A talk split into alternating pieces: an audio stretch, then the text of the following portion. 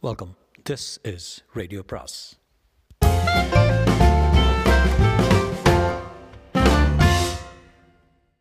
சுஜாதாவின் சின்ன கோயிலி பாகம் இரண்டு. கிராமத்தவர்கள் அனைவரையும் வியாழக்கிழமை வரச் சொல்லிவிட்டு கண்ணுசாமியிடம் ஓட்டர் லிஸ்ட்டையும் கொண்டு வர சொன்னான். இந்த ஊரில் குடி தண்ணீர் எப்படி? அதான் போர்டு போட்டு மோட்டர் எடுதுங்க பஞ்சாயத்தில். தண்ணி நல்ல தண்ணியா? நல்லது தாங்க இல்லை ஏதோ ஒப்புக்கிறீங்க மாணிக்கம் தேவராஜனின் பண்ணையை விட்டு முன்னறையில் தற்போதைக்கு ஓய்வெடுத்து கொண்டான். அந்த அறையில் தேக்குமா தேக்குமர பெஞ்சும் பெஞ்சும் பழங்காலத்து மேக்னவோக்கஸ் கிராமஃபோனும் செஃபியாவில் ரத்னா ஸ்டுடியோவில் எடுத்த ஃபோட்டோக்களும் ஆக இருந்தன. சப்தம் இல்லாமல் டேபிள் ஃபேன் ஓடிக்கொண்டிருக்க. டிஷ் போட்டுறேன் ஸ்டார் பார்க்கலாங்க. வேண்டாங்க டிவி பார்த்து அழுத்து வந்திருக்கோம். இங்கே எங்கேயாவது கூத்து அண்ணமார் கோயில் தான் பார்க்கலாம். கொஞ்சம் ஆஸ்வாசப்படுத்திக்கிட்டு சாயங்காலம் சந்திக்கலாங்களா? மோர் இளநீ ஏதாவது வேணுங்களா? வேண்டாங்க. ஜன்னல் வழியை எட்டி பார்த்தவர்களிடம் தேவநாயகியை ஒரு முறை மாணிக்கம் பார்த்தான். உள்ளவா என்றான். ஓடிப்போய் விட்டான் ஊரில் நிறைய செய்ய வேண்டியிருக்குது தேவா. முதல்ல எல்லாத்தையும் சோப் போட்டு குளிக்க சொல்லனா சோப்புக்கு என்ன ஏராளம். டேட்டாபேஸ் முதல்ல டே முதல்ல டேட்டாபேஸ் தயாரிக்கணும் யார் யார் ஊருக்காரங்க அப்பா பேர் எத்தனை வருஷமாக ஊரில் இருக்காங்க அப்பா வில்ல பார்த்தா தெளிவாக சொல்லியிருக்காரு. சின்ன கோயிலியை சேர்ந்தவங்களுக்கு மட்டும்தான். அவங்களுக்கு படிப்பறிவும் பட்டறிவும் கொடுத்து இதை மாதிரி ஒரு கிராமம் ஒரு ஒரு ஒரு மாதிரி கிராமமாக அமைக்கணும். நல்ல சுகாதாரம் படிப்பு நல்ல உடைகள் நல்ல உணவு இவைகள் எல்லாம் கொடுக்கணும். அதில் எதையும் நான் ஆரம்பிக்கலாம். முதல்ல இவங்களுக்கு படிப்பு தேவை. பஞ்சாயத்து பள்ளிக்கூடம் இருந்தது பாருங்கள் அதை முதல்ல கட்டடத்தை மாற்றோம் எட்டு கிளாஸ் எட்டு கிளாஸ் ரூம் கட்டி ஒரு டிஷ் வச்சு கம்ப்யூட்டர் வச்சு அதுக்கு ஒரு எஸ்டிமேட்டு கோவையிலேருந்து வந்து வாங்கிட்டு வரணும் நமக்கு. அதுக்கு முன்னாடி பஞ்சாயத்துக்காரங்களா கேட்கணும் இல்லையா? என்ன கேட்கணும்? அவங்களுக்கு இதெல்லாம் இஷ்டமான்னு ஏன் அப்படி சொல்கிற தேவா? பேசாமல் பணத்தை அவங்க கையில் கொடுத்துட்டு ஊருக்கா வேணால் என்ன வேணால் பண்ணிக்கங்கடான்னு வந்துடலாமே அது கூடாது. சரியான ஜனங்களை பார்த்து போய் சேர சரியான ஜனங்களை போய் சேராது இதெல்லாம். நடுவில் இருக்கிறவங்க சாப்பிட்ருவாங்க இல்லை ஃபண்ட்ஸை நம்ம மானிட்டர் பண்ணலாம்ல. ப்ராக்ரஸுக்கு தகுத்தாப்பில் பணத்தை ரிலீஸ் பண்ணலாம். ஓ அதையும் யோசிக்கலாம். மாணிக்கம் சற்று நேரம் யோசனையில் ஆழ்ந்தான். என் பிறப்பிடமாகிய சின்ன குயிலியை ஒரு உதாரண கிராமமாக ஆக்கும் பணியை என் மகன் மாணிக்கத்திடம் ஒப்படைக்கிறேன். இதற்கான தனியான ட்ரஸ்ட் அமைத்து அதை இயக்கும் பணியை அவனிடமே ஒப்படைக்கிறேன். அந்த பொண்ணை பார்த்தியா தேவகநாயகியா? ஆமாம் எத்தனை அறியாமல் கண்ணில். நிச்சயம் பதினாலு வயசு கூட இருக்காது. அதுக்கு போய் கல்யாணம்னா இன்னொரு கொடுமை. பதினாலு வயசு அதிகமாக இருக்குது வளர்த்தி. அதனால தானே என்னவோ? ஏன் நாம் அந்த பொண்ணை அடாப்ட் பண்ணி படிக்க வச்சு ஒரு டாக்டராவோ இன்ஜினியராவோ ஆக்கக்கூடாது? முதல்ல அவங்க அப்பா மாடு மேய்க்கிற கோவிந்தனாரை தான் கேட்கணும் அவள் அப்பா யாருன்னு கண்டுபிடிச்சி கூட்டி வா. எனக்கு என்னவோ கிராமத்தில் பொதுப்படையாக கவனிக்கணும். தனிப்படையாக வாழ்க்கையில் குறுக்கிட வேண்டாம் அப்படின்னு தோணுது எனக்கு. மாணிக்கம் சொன்னதை கவனிக்காமல் பட்டியல் தயாரித்து கொண்டிருந்தான். Eighteen shift computer to S K nineteen meet collector district authorities twenty panchayat prelim proposal என்று எழுதி கொண்டிருந்தான் தேவராஜன் காலில் முள் எடுத்து கொண்டிருக்கும் போது ஓட்டுக்கூரை மேல் கல் விழுந்தது. கல் விழுந்த சப்தம் கேட்டு தேவராஜன் உடனே வெளியே போய் பார்த்தான். கல் அறிந்தவன் தூரத்தை தலைதறிக்க ஓடிக்கொண்டிருந்தான். திரும்பி பார்க்கவில்லை. அவன் முதுகில் சட்டை இல்லை. கால் செருப்பில்லை என்பதையும் கவனிக்க முடிந்தது. அதற்குள் மாணிக்கமும் வெளியே வந்துவிட யாரோ பைத்தியக்காரன் போல இருக்கு. கல் எறிஞ்சிட்டு போகிறான் எனக்கு என்னவோ சுலபம் இல்லைன்னு தோணுது. எது தேவா? இந்த கிராமத்தில் ஒப்பேத்துறது. ஆரம்பிக்கவே இல்லையே. காசை கொடுத்துட்டு விளைவிக்கிறது தான் உத்தமம்? இல்லை தேவா கோழத்தனம். நீ ராத்திரி சேரன் எக்ஸ்பிரஸை பிடிச்சி மெட்ராஸ் போய் நம்ம அக்காம்பனிஸ்ட் லக்கேஜில் வந்திருக்கிற எல்லா சமாச்சாரையும் ரிலீஸ் பண்ணிட்டு வந்துடு என்ன? கஸ்டம்ஸ் என்ன கேட்டாலும் கட்டிடு நீங்கள் அங்கே தனியாக இருப்பீங்களா? இருக்கேன். காலையில் அதிகாரங்களை பார்த்து அதிகாரிகளை பார்த்து இப்போ சொல்லிடுறேன். எனக்கு என்னவோ தனியாக இருக்க வேண்டாம்னு தோணுது. பயப்படாத தேவா ஒரு கல் விழுந்ததுக்கு இப்படி கலங்கிட்டியே? இன்னும் எவ்வளோ இருக்குது காரை எடுத்துக்கிட்டு போவா என்றான். ஆமாம் எனக்கு ஒரு வாடகை கார் நாளைக்கு ஏற்பாடு செய்துட்டு போயிடுறேண்ணே சரிங்க. எனக்கு என்னவோ மறுபடி துவங்காத தேவா என்றான் சற்றே ஆயாசத்துடன். அவன் கோபம் கோபம் தெரியுமாதலால் மேலே பேச்சில்லாமல் காரை நோக்கி சென்றான் தேவராஜன். மாணிக்கம் பண்ணை விட்டு வீட்டுக்குள் சென்றான். பழைய பத்திரிகைகளில் எல்லாம் இன்பமயம் காட்சிகள் கொண்ட சினிமா பத்திரிகையில் ஒரு அங்குலம் தூசி படிந்திருந்தது. நெல் மூட்டைகளில் எலி ஓட்டை போட்டு குப்பை கொட்டியிருந்தது. லைட்டை போட்டால் விளக்கு துடித்தது. மாணிக்கம் வெளியே வெளியே வந்து வரப்போரா வரப்போரமாக நடந்தான். சூரியன் விழுந்து கொண்டிருந்தது. காய்ந்த நிலம் எப்போதாவது மழை பெய்தால் ஏதாவது பயிரிடுவார்கள் போல. தூரத்தில் ஃபேக்ட்ரி பாதி கட்டப்பட்டு கோட்டா சிமெண்ட்டுக்காக காத்திருந்தது. அதை நோக்கி நடந்தான். கூரை இல்லாமல் இருந்த கல்கட்டத்தின் உள்ளே இவனை கண்டதும் இரண்டு பேர் சட்டென்று விலகினார்கள். ஆணும் பெண்ணும். பெண்ணின் புடவை முழங்காலுக்கு மேல் வரை உயர்ந்திருக்க அங்கே கையால் ஆராய்ந்து கொண்டிருந்த ஒருவன் மாணிக்கத்தை பார்த்ததும் சட்டென்று எழுந்திருந்த வேட்டியை சரி கட்டி கொண்டான். மாணிக்கம் அவர்கள் சரசத்தை நிராகரித்து அம்மன் கோயிலுக்கு எப்படி போகிறதுங்க என்று கேட்டான். யாரா கிழக்கால போகணும் என்றான் அந்த ஆடவன். என் பின்னாடி வாங்க. அங்கே தான் பொடி நடையே போயிடலாங்க அவனுடன் நடக்க. அம்மா உங்கள் குடிப்பாடு தேவைங்களா? என்றான். பெண் பேசாமல் பின்தொடர்ந்தாள். அவள் தலைமயிரில் புழுதி இருந்தது. இல்லை கோயிலை பார்க்கணும். எப்போ திருவிழா நடக்கும்? இப்போல்லாம் நடக்கிறதுங்கய்யா கூட்டத்தாருக்குள்ளே சச்சரவு பெரிய கவுண்டங்க மூப்பில் எப்பனாச்சியும் எதுனாச்சியும் நடக்கும். மற்றபடி குறி கொள்ற குறி சொல்கிறதும் அண்டை அசலில் கோழி வெட்டுறதும் தாங்க என்றான். எதனால் சண்டை? எருமாட்டு பலி கொடுக்கறதுல யாதவங்களுக்கு இஷ்டம் இல்லை அதில் துவங்கிச்சு கோயில் பூட்டியே இருக்குதா? அப்படித்தாங்க. யார் கடன் ஆனாலும் மாறி கடன் ஆகாதுன்னு கடன்பட்டவங்க பெரும்பாலும் சொல்லுவாங்க. அப்பப்போ பொங்கல் காவு வெட்ட ரெகுலராக எதுவும் கிடையாதுங்க. ரெகுலர் நீங்கள் படித்தவங்களா ஆமாங்க படித்து வேலை வெட்டி இல்லாமல் அறிவாளியில் வாலண்டரியாக இருக்கானுங்க. கூடவே காதல் பண்ணுறியா இருக்கும் அவன் அசட்டு சிரிப்பு சிரித்து ஹே இது பாட்டுக்கு அறிவொளிக்கு பணம் உண்டா? கிடையாது. என்ன நிலம் காஞ்சிருக்கு? வானம் பார்த்த பூமி உழப்பில் நம்பிக்கை இல்லை. எதனா கேட்டாலும் மனித ரத்தம் சிந்தினா தான் நிலம் விளையும்பாங்க. இஸ் இட் எங்களுக்கு இங்கே சனங்களை தெரியாது.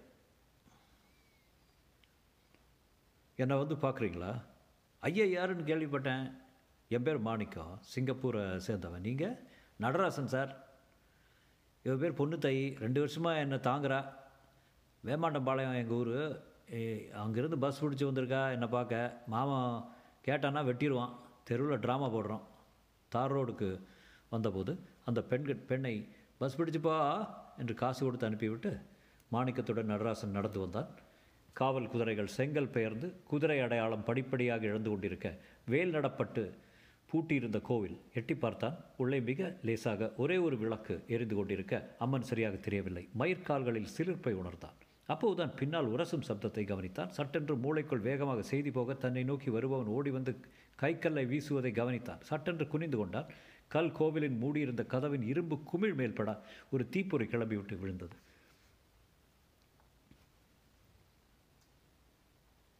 படிக்கணுமாடா எம்பவ? கல்யாணம் கட்டிக்கூடாது எம்பவ? என்றான். யார் யா நீ? நடராசன் அவனை சுலபமாக பிடித்து முதுகு பக்கம் கையை வளைத்து பித்து பிடிச்சிருக்கா? எதுக்கா கல் போடுற? என்னன்னு கேளையா என்று கர்ச்சிப்பால் முகத்தை துடைத்து கொண்டான் மாணிக்கா. நடராசன் விசாரித்ததில் விவரம் வந்தது. இவர் பேர் கோய்தனார். மகளுக்கு கல்யாணம் நிச்சயம் பண்ணியிருக்காங்க. ஐயா ஒன்றரை மாதமாச்சு நீங்கள் எதிராக ஏதோ செல்ல போகிறீங்களா இவ மாட்டாங்கிறாங்களாம். யார்? தேவநாயகியா? பேர் தேவநாயகியா ஐயா? ஆமாம் என்ற தகப்பன் ஒரு திசையில் விரோதமாக பார்த்து கொண்டிருந்தான். சட்டை இல்லை செருப்பில்லை இந்த ஆள் தான் அங்கேயும் கல் வீசினார். பெரியவரை ஒன்று என்ன உங்களுக்கு என்ன விரோதம்? கல்யாணம் இன்னும் போயிடும்னு பயந்துக்கிறானுங்க. ஐயா நான் உங்கள் மக கல்யாணத்துக்கு குறுக்கால வரல. பார்த்தா பதினாலு வயசு தான் போல இருக்குது சுத்தப்பட்டவங்கள கேட்டேன். இதுக்கு எதுக்கு இப்போவே கல்யாணம்? படிப்பு கொடுத்த வாழ்க்கையில் முன்னுக்கு வரலாமேன்னு சொன்னேன். நீங்கள் இதெல்லாம் தலைவிட வேணாங்க. இதெல்லாம் கொஞ்சம் சென்டிமெண்ட் விஷயங்க என்றான் நடராஜன். அப்படித்தான் தோணுது. பட்டிருந்தால் மண்டை போயிருக்கும். என்று தலையை தடவி கொண்டான்.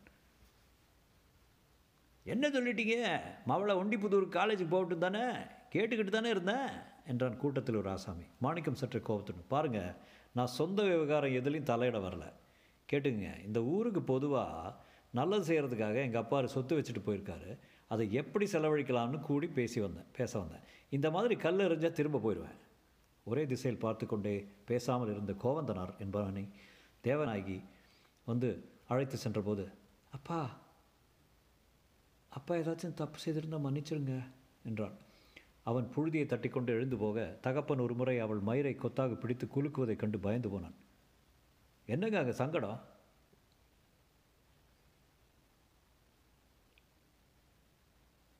ஒன்றுமில்லைங்க நீங்கள் இந்த பொண்ணு படிக்கக்கூடாதுன்னு சொன்னீங்க பாருங்கள் அதை வச்சுக்கிட்டு அதை வீட்டில் தரலை பண்ணுது. இந்த ஆள் தாட்டிமே இல்லாதவர். பரியும் போட்டுறாரு. பணம் கூட வாங்கிட்டாத பேச்சு. குறுக்கால் நீங்கள் வந்து குழு குழப்பிட்டீங்க. பொண்ணு இப்போ மாட்டேங்குதான் சே நான் பொதுவாக தான் சொன்னேய்யா வம்பா போச்சு. கிடக்கா என்றார் நடராசன். மாணிக்கம் நடராசன் ராத்திரி நீங்கள் எங்கள் கூட படுக்கிறீங்களா? காரை காரை அனுப்பிட்டேன். இனிமேல் தொந்தரவு செய்ய மாட்டான் கிழவன் வேணும்னா படுக்கிறேனுங்க. ராத்திரி நாடகம் இருக்குது. எங்கே? பள்ளப்பாளையத்தில் வரீங்களா? என்ன நாடகம்? சும்மா வீதி நாடகங்க. அரிதாரம் கிரிதாரம் கிடையாது. ஜனங்களுக்கு என்ன படிப்பு வேணும் மெசேஜ் ஏன் படிப்பு வேணுங்கிறது மெசேஜ் வரேன் எனக்கு காலையில் காலையில் தான் மேற்கொண்டு வேலை. தேவகநாயகி வீட்டுக்கு போனபோது கோவிந்தனார் அவளை முதுகில் ஒரு முத்து முத்தி கழுத படிப்பாக வேணும் உனக்கு. என்று தேவநாயகி அழாமல் அப்பனின் ஆத்திரத்தை கிளப்பினாள் மறுபடி அடிக்கப் போய் போக அவள் தப்பித்து ஓடினாள். கிளவி அவளிடம் அம்மணியே அக்கடை போயிரு. வயசு அடிக்காத என்று மகனை கோபித்தாள் அவன் அங்கே இருந்த ஆட்டை ஒரு உதவி உதைத்தது. அது மே என்று நடுங்கும் குரலில் எதிர்ப்பு தெரிவித்தது. தேவநாயகி பத்திரமாக தூரத்தில் இருந்த அப்பனை பார்த்தாள் அவனை விரல்களால் சபித்தாள் கவிதா சிங்கப்பூர் சட்டையை காட்டிக்கொண்டே வந்தபோது சி சிங்கப்பூர்காரவங்க போயிட்டாளா கவி? என்றான். பண்ண வீட்டில் தான் தாங்குறாங்க. முச்சூடும் பள்ளப்பாளையும் போகிறாங்க அங்கே ட்ராமா கூத்தான். நீ போவியா? அம்மாயி அழைச்சிட்டு போகிறேன்னு சொன்னால் என்னையும் கூட்டி போவேன் உங்கள் அப்பா? நான் கேட்குறேன் கொஞ்சம் பொறுக்கட்டும். இப்போ கேட்டால் ராகுவார். ராத்திரி இருட்டினதும் அப்பத்தா பழப்பழம் கூத்து பார்க்க டிராக்டர் போகுது. நானும் போகட்டுமா அப்பத்தா? அருக்கானு ஏன் பொண்ண? நான் சொல்லி போடுறேன். நீ போயிட்டு வா என்றாள். அவனை திங்க வச்சிரு. பசி அடங்கிறதும் கொடு கொடுக்கறது கொடுத்தா கும்பிடு. நாளை தானாக நடக்குமா இருக்கும் சாராயம் போட்டால் சமாதானம் ஆயிடுவான் என்றாள். எல்லை கோயிலே பூசாரி சாமி ஆடிக்கொண்டிருந்தார் ராகமாக பாடிக்கொண்டிருந்தார். ஆரப்பா கண்ணுகளை அட அறிவு கட்ட கண்ணுகளை நனவு கெட்ட புள்ளைகளை அட நேர்திசை இருக்கேடான்னு சொப்பனம் கேட்டுக்கொண்டிருந்தவர் பவ்யமாக குத்தி உட்க குந்தி உட்கார்ந்திருக்க பூசாரி அதட்டலாக கேட்டுக்கொண்டிருந்தார் வயசு என்ன பொண்ணுக்கு? இருபதுங்க. மாவன் இருக்கிறானா? புரட்டாசிலேருந்து குடும்பம் வளைஞ்சிருக்காது. உண்டா இல்லையா? ஆமாங்க. டிராக்டர் வந்து நிற்க குறி கேட்டவர் எழுந்திருந்தார் கவிதாவும் தேவகநாயகியும் தேவநாயகியும் தோளில் துண்டு போட்டு கொண்டு அதன் பின்னே இழுவண்டியில் ஏறிக்கொண்டார்கள். கவிதாவின் சின்ன கூந்தலில் தாழம்பூ செருகி வாசமாக இருந்தது. கவிதா விஸ்தாரமாக தன் சகாக்களுடன் டென்ட் கொட்டகை சினிமாவை விரி விரித்து கொண்டிருந்தாள். அப்புறம் என்ன செய்கிறான் ரஜினிகிட்ட போய் என் தங்கச்சி மானத்தை நீங்கள் தானே அன்னை காப்பாற்றணும்னு கேட்குறேன் ரஜினி என்ன பண்ணுறாரு கையை தொட்டு முத்தம் தொட்டு முத்தம் தொட்டு பாட்டு வருது. சூப்பராக இருக்குது தேவநாய்க்கு மனசு அடித்து கொண்டது ஒருவேளை அப்பா குடிக்காமல் வந்து தேவநாயகி எங்கே என்று கேட்டால் உதைத்தாலும் நாளைக்குத்தானே இன்றைக்கு போகலாம் கூத்து பார்க்கலாம். சிங்கப்பூர்காரரும் வராரும்ல. பள்ளப்பாளையத்தில் நாடகம் போட்டார்கள். பள்ளிக்கூடத்து வாசலில் பெட்ரோமேக்ஸ் லைட் வைத்திருந்தார்கள். வானத்தில் நிலா மிதந்தது. அதனுடன் சகா சகாவாக சுக்கரன் ஒளிந்திருந்தது. இளைஞர்கள் ஓரத்தில் உட்கார்ந்து கேலி பேசிக் கொண்டிருக்க பெண்கள் ஆளுக்கு ஒரு தடுக்கு போட்டுக்கொண்டு குஞ்சானும் நஞ்சானுமாக உட்கார்ந்திருந்தார்கள். திரை ஏதும் இல்லை. நடராசன் முதலில் வந்து எல்லாரும் வந்துட்டிங்களா? தூங்கலாமா? இன்றைக்கி உங்களுக்கு எழுத்தறிவுடைய மகிமையை சொல்ல போகிறோம் கல்வின்னா என்ன? படிப்புன்னா என்ன? ரெண்டு எழுத்து படிக்கிறது ஏழு படித்தவங்களுக்கு எழுத்தாணி தொட்டவங்களுக்கு எப்போவும் மதிப்புண்டு. ஒரே ஒரு ஊரில் ஒரு ராஜா இருந்தானா? தேவநாயகி கன்னத்தில் கை வைத்துக்கொண்டே சற்று சுவாரஸ்யமாக கேட்டுக்கொண்டிருந்த போது சட்டென்று ஏதோ உறுத்துவது போல தெரிய தலை திருப்பியதில் பள்ளிக்கூட வாசலில் நாற்காலி போட்டு உட்கார்ந்திருந்த மாணிக்கம் தன்னையே பார்ப்பதை உணர்ந்தாள். உடனே அவள் சிங் சிங்கப்பூர்காரரை பார்த்து சஞ்சலம் இல்லாமல் சிரித்தாள். நடராசன் தன்னிடம் இருந்த தப்பையை சத்தத்துடன் கொட்டி பட்டானாமா பட்டானாமா மருதகிரி பட்டானாமா மகாராசா ரங்கசாமி வெள்ளிக்கிழமை இன்னும் வேலை இன்னும் போயிருக்க பொண்டாட்டி சின்னக்கால் படிப்பறியா சின்னக்கால் மணி ஆர்டர் வருதுன்னு. மெல்ல மெல்ல அந்த சின்னக்கால் மேடைக்கு வந்தால் நடராசன் தபால்காரனாக முண்டாசு மாறினான். ஓட்டுறவன் இழிச்சவராக இருந்தால் இயர்ந்து மச்சான் போடுவான். யாரும்மா இங்கே சின்னக்கா? அந்த பெண் நான் தாங்கோ என்று நாணிக்கொண்டு செல்ல. நீங்கள் யாருங்கோ? என்றதும் பட்டணத்துக்காரர்கள் அவர்கள் பாஷை பேசுவது சிரிப்பு அலை புறப்பட்டது. பார்த்தா தெரியலையே தபால்காரருன்னு சட்டை போட்டிருக்கேன். கையில் கந்த வச்சுருக்கேன். தெரியல தபால்காரரே தபால் வந்துச்சா? உனக்கு படிக்க தெரியுமா? தபால்காரர் அவளுக்கு எழுத படிக்க தெரியாது என்று கண்டுபிடித்து ஆடியன்ஸிடம் சொல்கிறார். சரிதான். இந்த பொம்பளைக்கு நூறுரூவா வந்திருக்கு. அதில் ஆறு ரூபா கொடுத்தா போதும். வெட்டுற வேண்டிதான் என்று நடராசன் மிக திறமையாக நடிக்க அவர்கள் அனைவரும் மிகுந்த ஆர்வத்துடன் அடிக்கடி அவன் சொன்ன பழமொழிகளுக்கெல்லாம் சிரிப்பாக சிரித்துக்கொண்டு உள்ளூரில் ஓணம் பிடிக்காதவன் உடையம்பாளையம் போய் உடும்பு பிடிக்கிறானா? என்று போது தேவநாயகி கைகொட்டி சிரித்துவிட்டு மறுபடி நாற்காலி பக்கம் பார்த்தபோது சிங்கப்பூர்காரங்க அவள் சிரிப்பதையே பார்த்து கொண்டிருப்பதை ஒரு மாதிரி இருந்தது. நடராசன் வீதி நாடகம் முடிந்ததும் ஒருவர் அவனிடம் வந்து தம்பி நீங்கள் கம்யூனிஸ்ட்டுங்களா என்றார். ஏன் அப்படி சொல்கிறீங்க சொல்கிற கருத்துக்கள்லாம் ஒரு மாதிரி இருக்குதே. என்ன சொன்னேன் கிழவன் பேச்சு கிண்ணக்கா கிண்ணாரக்காரனுக்கு ஏற மாறுறத பார்த்து நான் சொல்கிறது உங்களுக்கு ஏறாது. இளரத்தம். சாக்கிரதையாக இருக்குதுங்க. இந்த ஊரை உங்களுக்கு தெரியாது. நான் என்ன சொல்லிட்டேன்னு அண்ணன் கோவிச்சுக்குது? உங்கள் பேச்சில் கொங்குச்சாயல் இருக்குது. நீங்கள் எந்த ஊர்? வேமாண்டுபாளையமுங்க இது பொண்ணுத்தாய் சம்சாரமா? இல்லைங்க சிநேகிதம். ஏது நல்லா இல்லை. பொம்பளைங்களுக்கு படிப்பு முக்கியம் இல்லை. கேவரக அரிசி பருத்தி சோளம் இதெல்லாம் தான் முக்கியம். அருகே பந்தலாக இருந்த மற்ற மற்றொருவர். மணி ஆர்டரில் கையெழுத்து போட தெரிஞ்சுக்க புத்திசாலி சொல்கிறதுன்னு கேணத்தனமாக இருக்குது என்றார். இல்லைங்க பொம்பளைங்களை எக்ஸ்ப்ளாய்ட் பண்ணுறது தாங்க இந்த சமூகம். எந்த சமூகம்? யாதவங்களை சொல்கிறீங்களா கவுண்டர்களையா பொதுவாக எல்லா சமூகம் தான் ரெண்டு பேர்த்தையும் எடுத்துங்க கூட்டம் கூட்டம்னு எத்தனை வகையாக பிரிவு? உலக்கில் கிழக்கு மேற்கு. உங்களில் எத்தனை கூட்டம்? காளிக்கோணம் கூட்டம் உரிமை கோணம் கூட்டம் விறகு தலையும் கூட்டம்னு எத்தனை? அதே போல் எங்கள் கொங்கு வேளாளர்லையும் எத்தனை கூட்டம் தெரியுமா? நூற்றில் ரெண்டு பேர் பணக்காரனாக இருக்காங்க ஃபார்வர்டு கம்யூனிட்டின்னு பூசிச்சு வச்சுருக்காங்க. யதார்த்தவாதி வெகுசன விரோதிமாங்க. பொல்லாத ஊர் இது. ஜாக்கிரதையாக இருங்க. சிங்கப்பூர்காரரை ஜாக்கிரதையாகவே இருக்க சொல்லுங்கள் முணுக்குன்னா அருவாளை தூக்கிடுவானுங்க. மாணிக்கம் அவர்களுடன் நடக்கும்போது தேவநாயகி பின்னால் தயங்கி வந்தாள். தோளில் துண்டு போட்டு முடிந்திருந்தாள். அவளுடன் ஓட்ட நடையாக கவிதாவும் ரம்பம் பம் ஆரம்பம் என்று பாடிக்கொண்டே வந்தாள். உனக்கு நாடகம் பிடிச்சிருந்ததா? மாணிக்கம் அவளை கேட்டான். ம் என்று தலையாட்டினாள் தேவநாயகி. இருட்டில் கூட வெட்கம் தெரிந்தது. புரிஞ்சுதா? ம். என்ன அர்த்தம் அந்த கதைக்கு? பொம்பளைங்க ஒரு பாடு படிக்கணும்னு. என்றாள் கவிதா உனக்கு படிக்க இஷ்டமா? கவிதா இவளுக்கு அடுத்த மாதம் கல்யாணம் புருஷன் கூட வந்திருக்கார் கூத்துக்கு. அங்கேருந்து பார்த்துக்கிட்டு இருந்தவர் சைக்கிளில் போயிட்டார். வளர்த்தி இல்லை. சின்னதாக ஸ்கூல் போய் மாதிரி இருந்தார். இல்லை தேனா? தேவநாயகி அவளை முதுகில் அடித்ததால் முன்னால் தள்ளப்பட்டாள் கவிதா. அடங்காமரி சுமார் தேவநாயகி அருகில் வந்து நடந்து கொண்டே பேசினாள். உங்கள் கூட ஒரு முறை தனியாக பேசணும் என்றாள். தாராளமா காலையில் கோவைக்கு போகிறேன் மத்தியானம் வர்றியா? என்றான். அவள் சரியாக சொல்லாமல் ஓடிப்போனாள். கலெக்டர் ஆஃபீஸ் வாசலில் காண்டஸா காரும் ஜீப்பு ஸ்கூட்டருமாக சிற்சில சைக்கிள்களும் காத்திருக்க மாணிக்கம் அந்த வரவேற்புறையில் நுழைந்தபோது சுவரோரமாக நாற்காலிகள் போட்டு சுமார் முப்பது பேர் கையில் பெட்டிஷனும் முகத்தில் கவலையுமாக உட்கார்ந்திருந்தார்கள். கலெக்டரின் உதவியாளர் நின்று கொண்டிருந்த டெலிஃபோனில் பேசிக் கொண்டிருக்க மாணிக்கம் கொடுத்த விசிட்டிங் கார்டை கடைக்கண்ணால் பார்த்து நீங்கள் முதல்ல டிசியை போய் பாருங்க என்றார் அவர் பேர் தயாள் யூபிக்காரரு இப்போ தான் போஸ்ட் ஆகியிருக்காரு. எனக்கு சின்ன கோயிலை பற்றிய விவரங்கள்லாம் தேவையாக இருக்குது? தர்றோம் எல்லாம் ரெடியாக இருக்குது. நீங்கள் எதுக்கும் அவரை ஒரு முறை சந்திச்சிருங்க. தயாள் இளைஞர் முகத்தில் வடக்கத்திய ஜாடை தெளிவாக இருக்க. மீசை வளர்க்கலாமா என்கிற யோசனையுடன் மட்டும் உதட்டில் தெரிந்தது. அவர் வந்ததும் புன்னகையோடு வரவேற்று வணக்கம் என்றார்.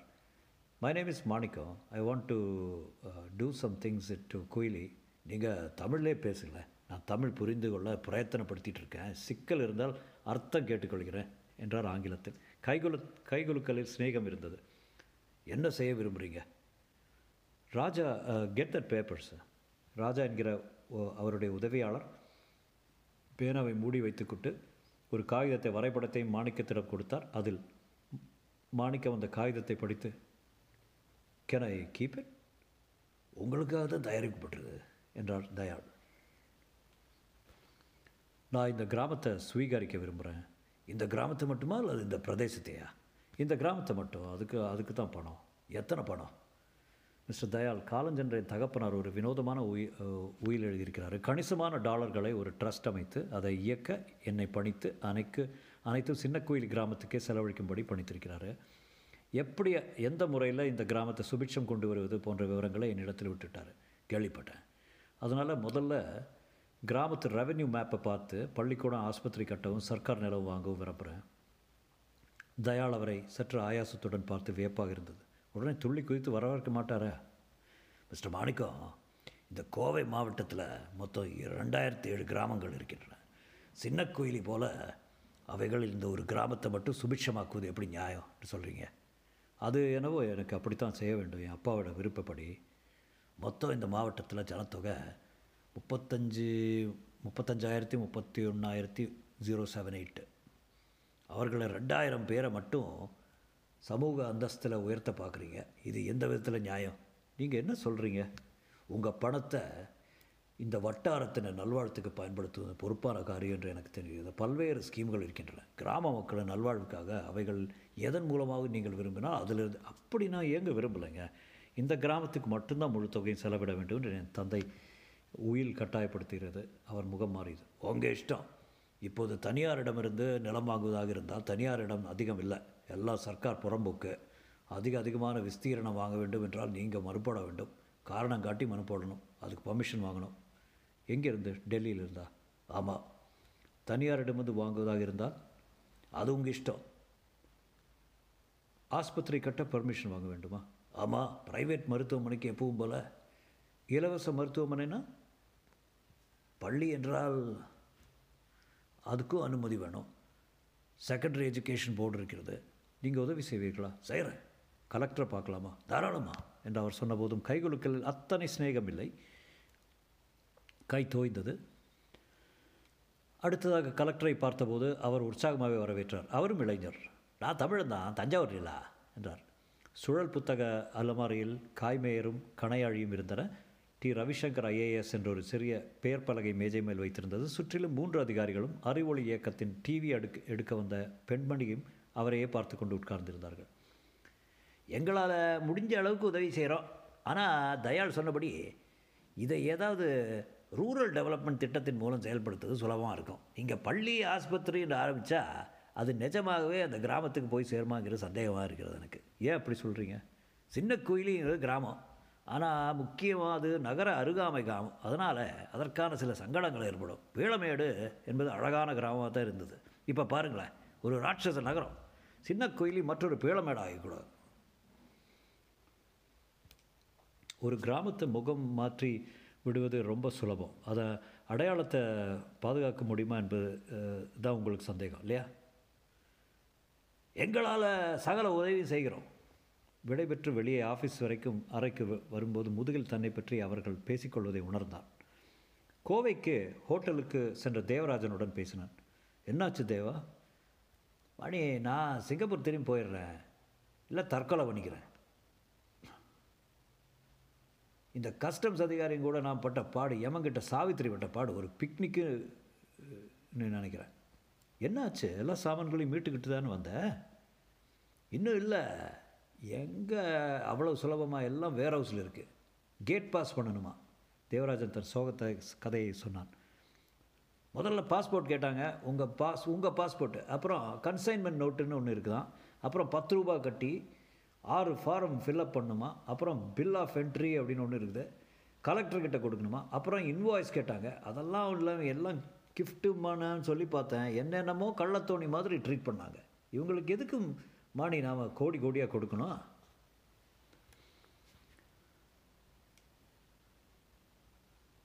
சின்ன கோயிலின்னு ஒரு கிராமத்துக்கு எதுக்காக இத்தனை கிஃப்ட்டுன்னு கேட்டப்ப கிழவனார் ஒருத்தர் கிராமத்தை அத்தனை கொடுக்க விரும்புகிறாருன்னா உடனே அவங்க இதெல்லாம் ஏதோ எல்டிடி வேலைன்னு எல்டிடி வேலை அப்படின்னு சந்தேகப்படுறாங்க. கதையில் வர்றாப்புல இருக்குது யாரும் கிராமத்துக்கு கோடி கோடி எழுதி வைக்க மாட்டாங்கன்னு நான் சொல்ல நம்பிக்கை குறைஞ்சிக்கிட்டே வருது இவங்களுக்கு.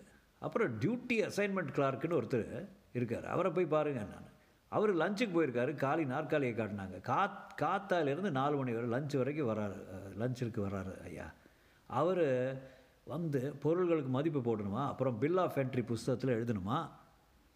எப்படி எழுதுறதுன்னு சொல்ல மாட்டாங்களாம் எனக்கு தெரியாது. ஐயோ நல்ல வேலை. கிளார்க் ஒருத்தர் உதவினார். அதுக்கப்புறம் கோடவுன் போய் பொருள் அடையாளம் காட்டினேன் திரௌபதி வஸ்திராபரணம் பண்ண இடம் மாதிரி இருந்துச்சு. எல்லாத்தையும் பிரித்து போட்டாங்க. சாக்லேட் எல்லாம் தின் தின்னாங்க.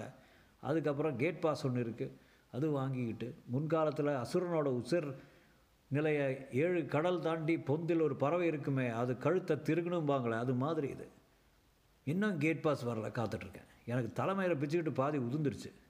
இவனுங்களுக்கெல்லாம் நான் ஏன் ஒத்தாசை பண்ணுமானே அந்த கலெக்டரோட பேசட்டுமா?